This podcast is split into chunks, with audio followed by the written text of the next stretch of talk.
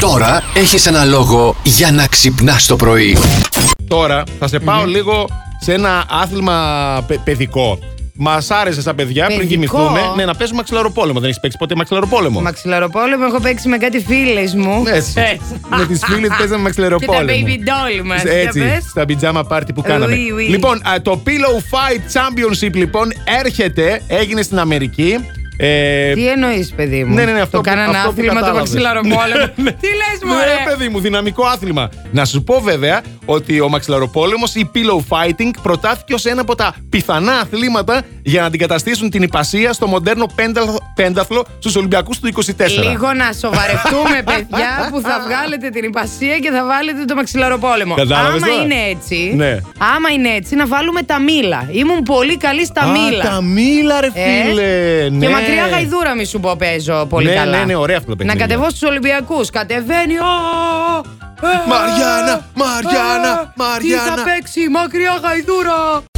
Άκουσε να δεις, αγαπημένη μου Ναι. Τούνη. Μ' αρέσει πάρα πολύ. Αχα. Ε, αλλά αυτό το πράγμα που κάνεις δεν μπορείς να το κάνεις τώρα. Τι κάνει. Δεν μπορείς να τη γράφεις τη Μαριάννα μας. Έκανε το μαλλί της, θα τα δικό σου, ρε φίλε. Αχ, το κορίτσι. Ναι, Εντάξει. κατάλαβες. Εντάξει. αυτό δεν μπορώ να το δεχτώ. Τι να κάνουμε. Εγώ ανεβαίνω πάνω στα μπαλκόνια και προσπαθεί ο Ηλίας να με βγάλει με το πόδι μακρύς σαν τη στούνη.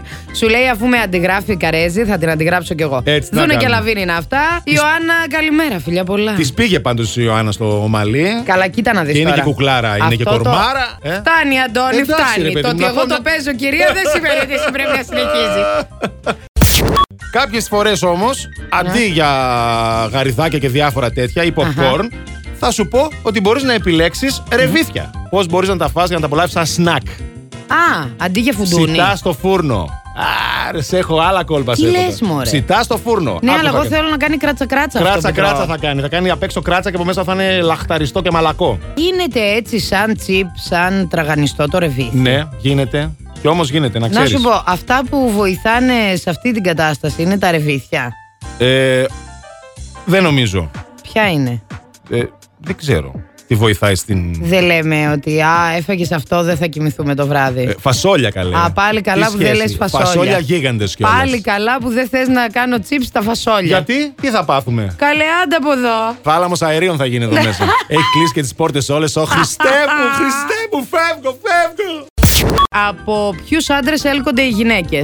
Όταν τους είπαν πως ο άντρας στην οθόνη τους είναι ελεύθερος, τότε το 59% των single γυναικών τον επέλεξε ως σύντροφο. Α. Όταν όμως τους είπαν ότι είναι σε σχέση Ναι. ή παντρεμένο, το 90% δήλωσε πως θα τον κυνηγούσε. Τι λες τώρα, τι... Κάτι καλό θα έχει τώρα αυτός. Σωστά, γι' αυτό Για να και τον πέφτει θέλει κυνήγι. η άλλη, Ναι. θα τον θέλω κι εγώ. Τώρα, οι παντρεμένες δε. Τι κοιτάς τη βέρα σου. Δεν τη βγάζω εγώ τη Α, βέρα.